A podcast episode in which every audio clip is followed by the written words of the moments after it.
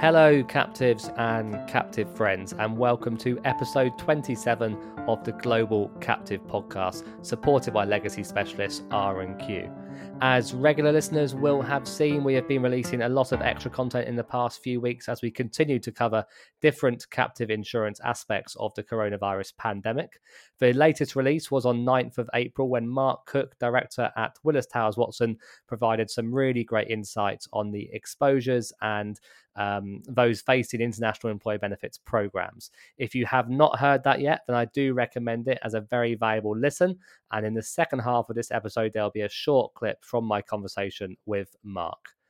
The captive owner interview this week is with Frank Baron. Frank is the Group Deputy Director of Risk Management and Insurance at International S O S, but also Chairman of Parima, Asia's Risk and Insurance Management Association. And to reinforce a bit of that Asian theme to this episode, our guest co-host on the line is Farah Jafar-Crosby, Chief Executive Officer of the Labuan International Business and Financial Centre of Malaysia. Farah will explain a bit more about Labuan in a moment, but first, Farah, welcome to the pod. Thank you very much for having me, Richard. It's a pleasure. Farah, uh, thank you for joining us from Malaysia. How is how is your work from home set up? How's how's it been for you in the lockdown? Well, this is our third week into lockdown, and we're expecting another couple of weeks or so. Generally, everyone goes through the day pretty relatively sane to begin with, and then cabin and then cabin fever sets in at about dinner time. But you know, it's been good. Um, we work on Teams um, and Zoom, and it's it's quite seamless. The problem is, I think a lot of people assume that working from home it's easy, but actually it's a lot more demanding because it's quite seamless. So yeah, it's it's been an interesting experience. It can be it can be hard to step away from the computer, can't it, when you're working from home? It's easy just to have the laptop running in the background in a in a, in a spare room or whatever, and, and checking that more than you might be checking it ordinarily when you when you do clock off from work. Yeah, absolutely. And um And people seem to think that as well. So mm. there's so much more coming through in that sense. And of course, my son is also working from home. Uh, so yeah, so it's it's been an interesting time. But I, I look forward to things normalizing, I'm sure, like all your listeners. Absolutely. And what is broadly the situation in Malaysia then, and how has been the, the response to coronavirus there? We've taken a very proactive approach with regards to trying to flatten the curve. Um, and so we have seen it flattening. And that's fantastic. However, because of the nature of the virus, it tends to grow rapidly. So you've got first generation, second generation, sometimes five generations um, into a particular cluster, which we are finding quite challenging in trying to isolate. So, but things are good. We've got a great Ministry of uh, Health, and um, we're looking forward to going back. Labuan, uh, Labuan itself has only got, uh, Labuan Island per se, it's only got thirteen um, cases. So we're we're quite happy with that. Yeah, we're hoping for the best. Fantastic. And just before then we get into a bit of the Labuan specific response to coronavirus, it'd be great for you, Farah, just to inform our listeners, if they're not already aware, of kind of the role and status of Labuan as a captive domicile, its relationship to Malaysia, and the role of the I B F C as well. Sure. So I, I represent the market development arm of the jurisdiction, um, and we are wholly owned subsidiary of the regulator, which sits under the, the Labuan Financial Services Authority, which sits directly under the Ministry of Finance of Malaysia. So really, if you look at Malaysia as one country, two systems, onshore Malaysia being Bank Negara, Central Bank Malaysia, offshore, midshore Malaysia being Labuan Financial Services Authority. So really our focus is very much on intermediating Asian business, um, facilitating Malaysian risk leaving Malaysia, um, and being the first right of refusal for a lot of those cases. To be honest with you, the risk management, uh, insurance, reinsurance industry in Labuan has grown on the back of being a home for the first right of refusal for domestic business. Since then, we've been around thirty years. This year is our thirtieth anniversary as a jurisdiction. A lot of people didn't realize that. Oh, congratulations. Thank you. And for the first, well, I'd say fifteen, twenty years, the focus has been very much on trying to get Malaysian um, risk placed outside Malaysia more cost efficiently as we grew as a, you know, economically as a country, just to ensure that the risk management of Malaysian uh, companies is in, in intact. Since then, however, I think our efficiency and um, responsiveness has created a very conducive environment for ASEAN and ASEAN-linked entities. So we've seen that growth. Today, I'm happy to report that actually the bulk of premiums coming through Labuan is no longer Malaysian-based. Yeah, wow. So it shows that that that foreign expansion. Absolutely. And we'll we'll come on to a bit of that in, in, a, in a moment. So then regarding Labuan's response to the the pandemic, obviously, obviously you said great news, but very few number of cases itself in Labuan. But how has the regulator had to respond? Has there been any particular steps in relation to things like board meetings or or continuing governance? Because we we covered this a bit in a previous episode of the podcast in relation to some of the other international domiciles, Guernsey, Vermont, Cayman, having to kind of change some of their their board meetings because, you know, board meetings can't take place right now in those jurisdictions. So ha- has there needed to be any of those kind of steps taken in Labuan? We've already allowed for that. Um, as we saw this start growing. I mean, you have to remember that Labuan is a very uh, popular jurisdiction with Asians. Um, a lot of the business that we do is Chinese uh, based, and COVID obviously, you know, unfortunately began in China. So we've had to deal um, with this limitation from a very early onset of the year. And um, informally, we had already allowed for remote board meetings and things like that. And what's happened in the last couple of days, and you'll see announcements coming through, is that we've had a more extensive allowance. So not only do we allow for online board meetings, we've also reduced requirements for, let's say, evaluation of reinsurance liabilities, submission of accounts, uh, more practical things like, you know, setting up a Labuan company in order to house your insurance uh, program or your insurance license. Things like commission of oath, you know, the requirements for a statutory declaration. Now that is going to be allowed to be done remotely for the moment. So really, you know, we're a little bit ahead um, being in Asia, um, but a public announcement um, actually came out today. What I'll do, Farah, is I'll also add that to our episode description so listeners can take a further look at that in, in more detail. And I believe also, uh, more broadly, the financial services community in the jurisdiction has also begun a, a relief fund to assist local authorities in, in combating the virus. Can you tell us a little bit about that? This is something I'm extremely proud to share, to be honest, because what has happened is that Labuan's got a, a, about five different associations, industry-led associations that drive um, each vertical. So you've got the Insurance Association, um, which actually is the largest by number, because there's more than two hundred insurance-linked uh, license holders. Um, and then you've got the corporate service providers, you've got the bankers, you've got a fintech association, and you've got invest- an investment bank association. And these uh, associations have come together to set up a COVID relief fund. And at the moment, we're, we're helping to kind of run it as a secretariat. In the last week, we've collected pledges up to more than seven hundred thousand ringgits.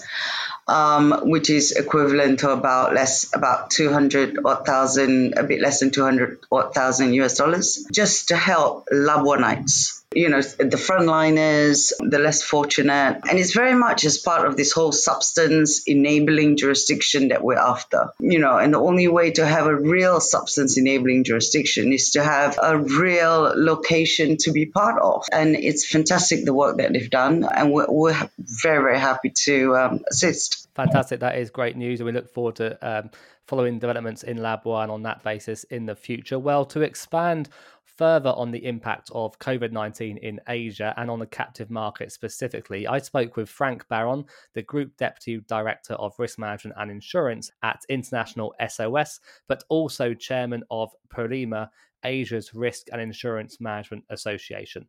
Frank started by explaining what Parima's immediate response has been to the pandemic.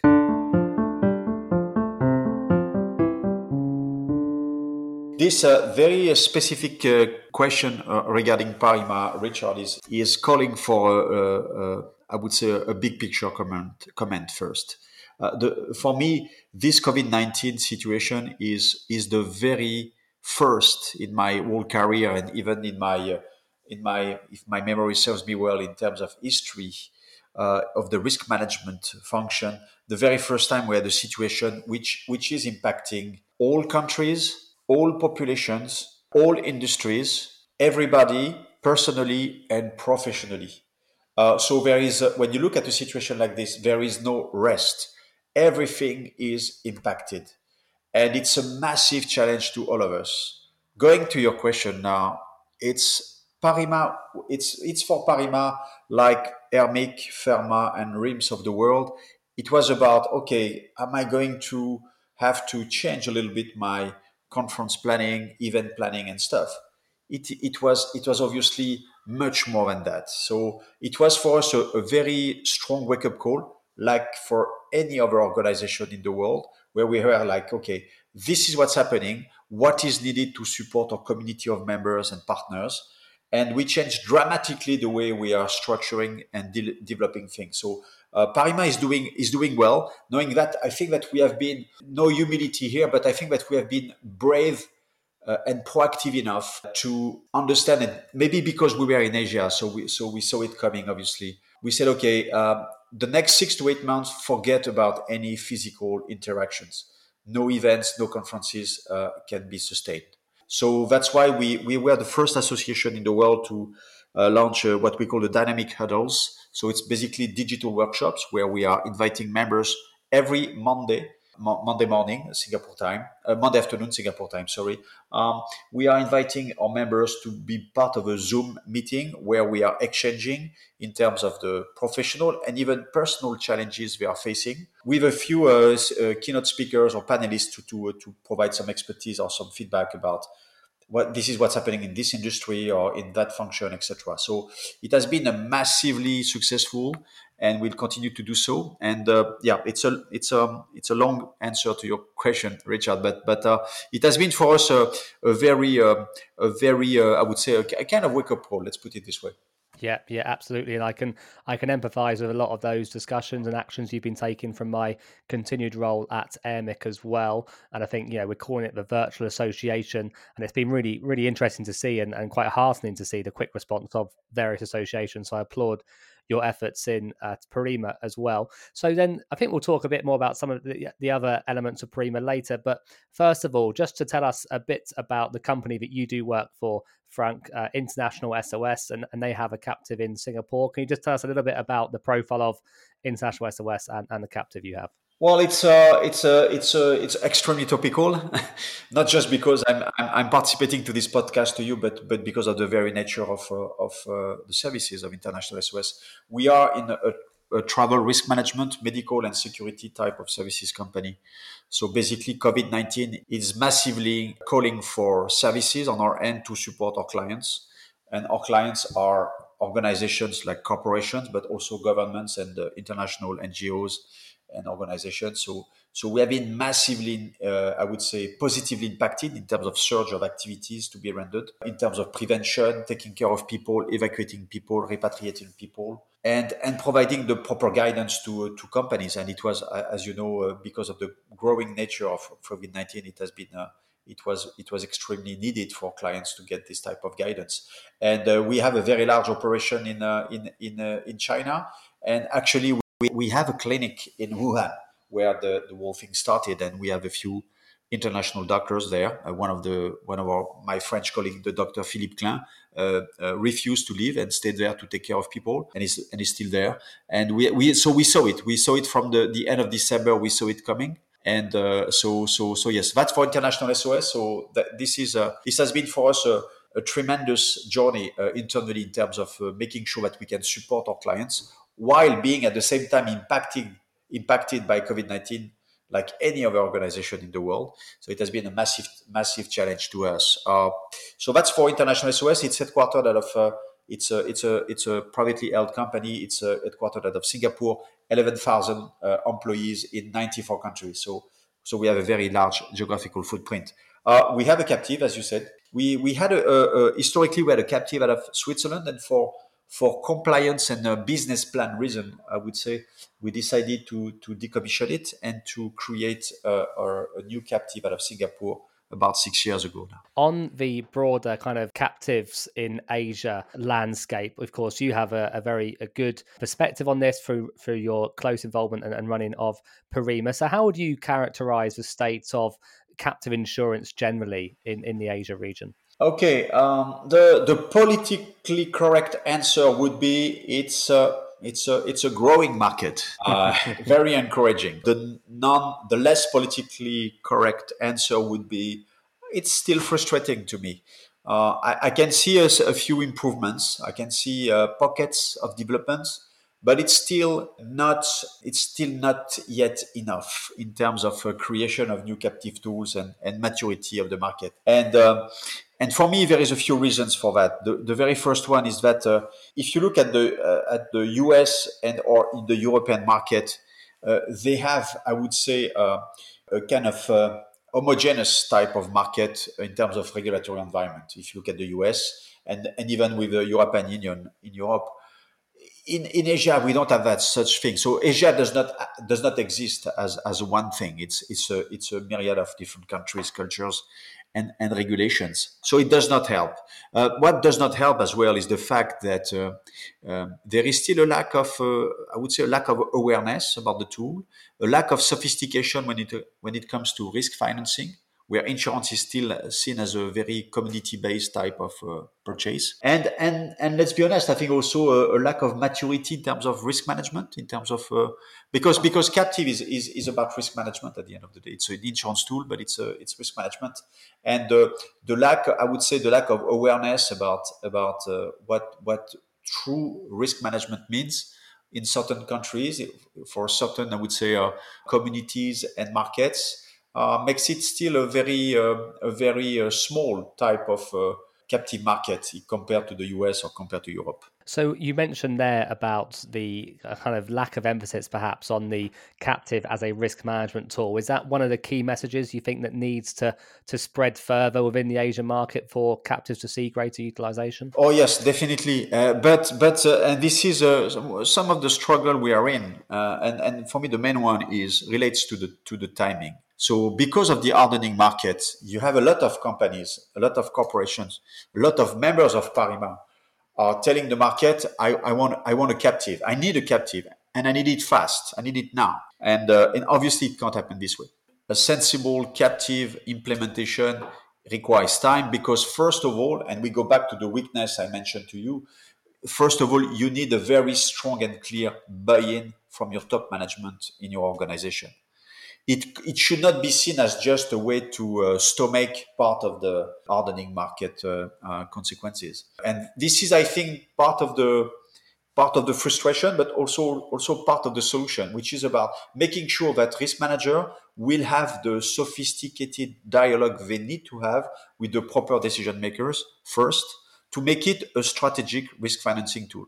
Because at the end of the day, insurance and captives are strategic risk financing tools and should be valued this way and should not be seen just as a mundane purchase here and there. Yeah, absolutely. Couldn't couldn't agree more. We've been discussing that a lot, even with our European and our, and our American guests over the last twelve months in this hardening market. So I just want to uh, touch on the hardening market a, a bit more detail, Frank. What what has been the general kind of Asian experience of this hardening market? Are you having as tough a time as, as we're having in, in Europe and America? Actually, uh, you know what? Yes, yes and no. I mean, uh, no, uh, no in the sense that... Uh, Asia has been a very aggressively cheap market for years. I'm taking the risk of surprising you here, Richard, because I'm representing the, the insurance buyers for Parima. But uh, I still believe that insurance was too cheap in in uh, in Asia. And why so? Because why cheap? Because because first of all, when something is not priced correctly, there is no room for you, no way for you to convince your management that insurance is a strategic is a strategic tool and a strategic purchase. More importantly, we we know for a fact that for years insurers were pricing insurance in Asia, not taking into account large-scale catastrophic events.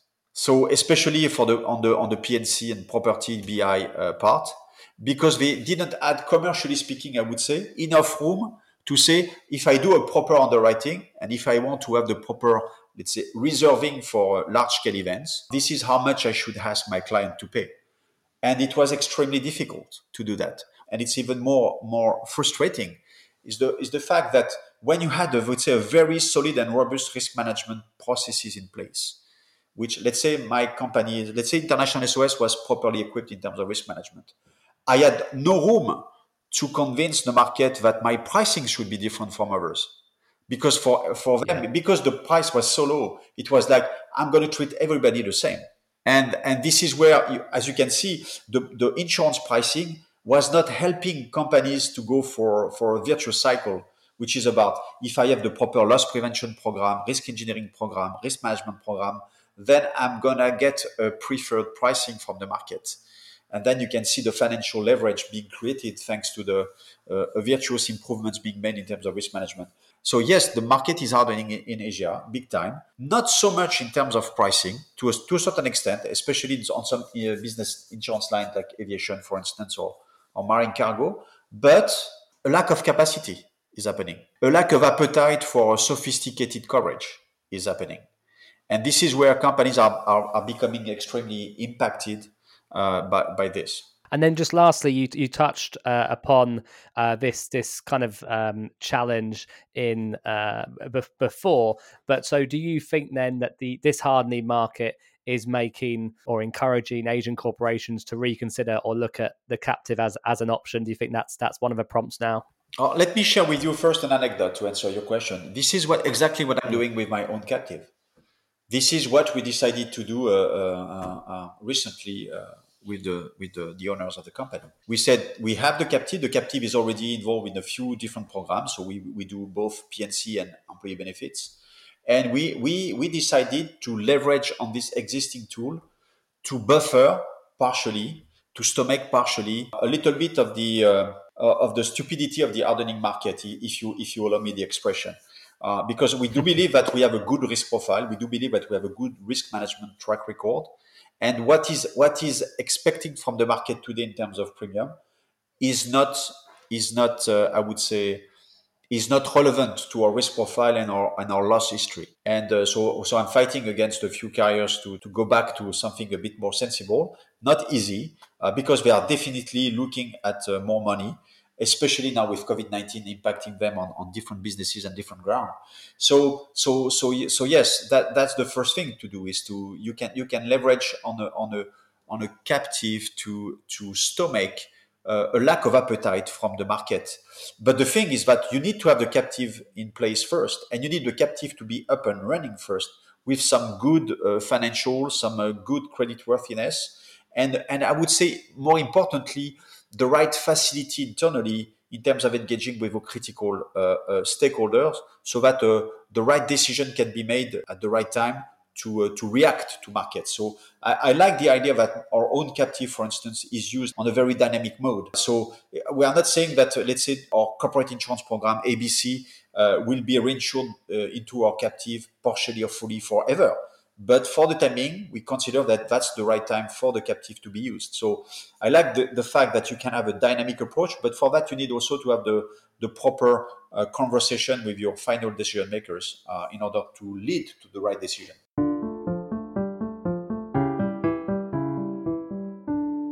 Paul, they say there's more than one way to skin a cat, and I believe that's also true of offloading legacy liabilities. Yes, Richard, it is. You don't need to sell or dispose of your captive to release capital back to the parent, or indeed to recycle it for future use in the captive. So what are the different options? Well, you can execute a loss portfolio transfer, which is a reinsurance structure, undertake an insurance business transfer, enter into novation or a deductible reimbursement policy. There's a whole range of solutions. And R and Q has experience in all of these types of transactions. Indeed, Richard, that's right. R and Q has completed over seventy legacy transactions with captive insurers and other self-insurance vehicles in traditional offshore jurisdictions, as well as those in the European Union and across the U S. For the second year, R and Q is the headline partner for the Global Captive Podcast for twenty twenty.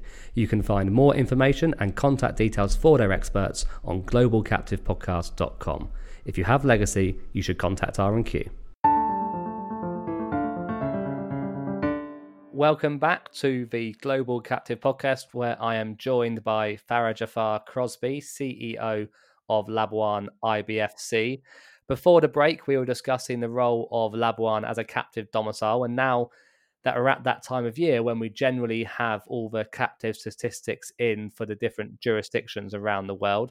So Farah, how did how did two thousand nineteen shape up for, for Labuan on, on captive formations and activity? The official numbers will have to come from the Director General himself, and we are at the throes of launching what we call our industry update, which will talk about um, overall the jurisdiction in twenty nineteen and how we've performed.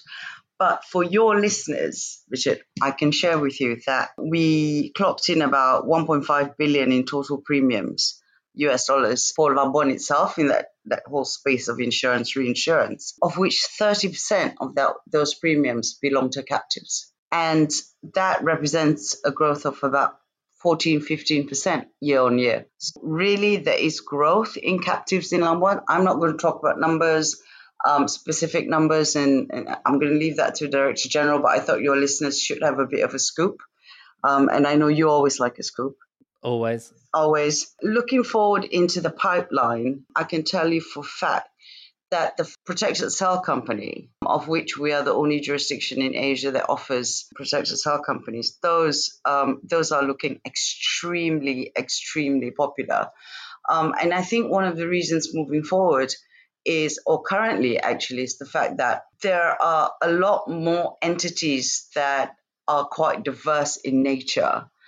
And because of the substance requirements that have started to kick in, what has happened is that they're looking at amalgamating activities at the core. So what you're looking at is actually not necessarily one entity, but entities with common shareholding structures coming together, which we allow, that then create cells for each different business, which then can leverage of the substance requirements that we have.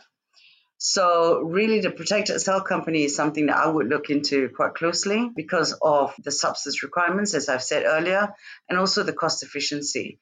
So the pipeline's looking a lot more P C Cs, a lot more association captives, and a lot more Takaful captives, actually.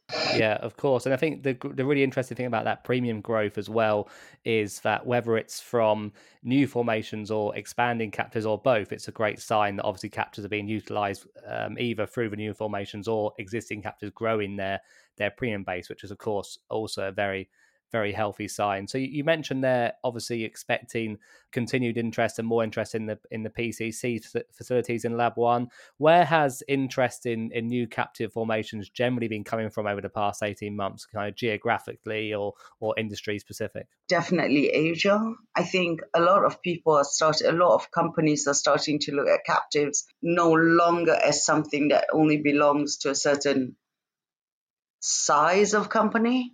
I think a lot of people are starting to really understand the message that we're trying to, you know, we've been we've been pushing out into the market, that you can afford one of these vehicles and you should start looking at these vehicles.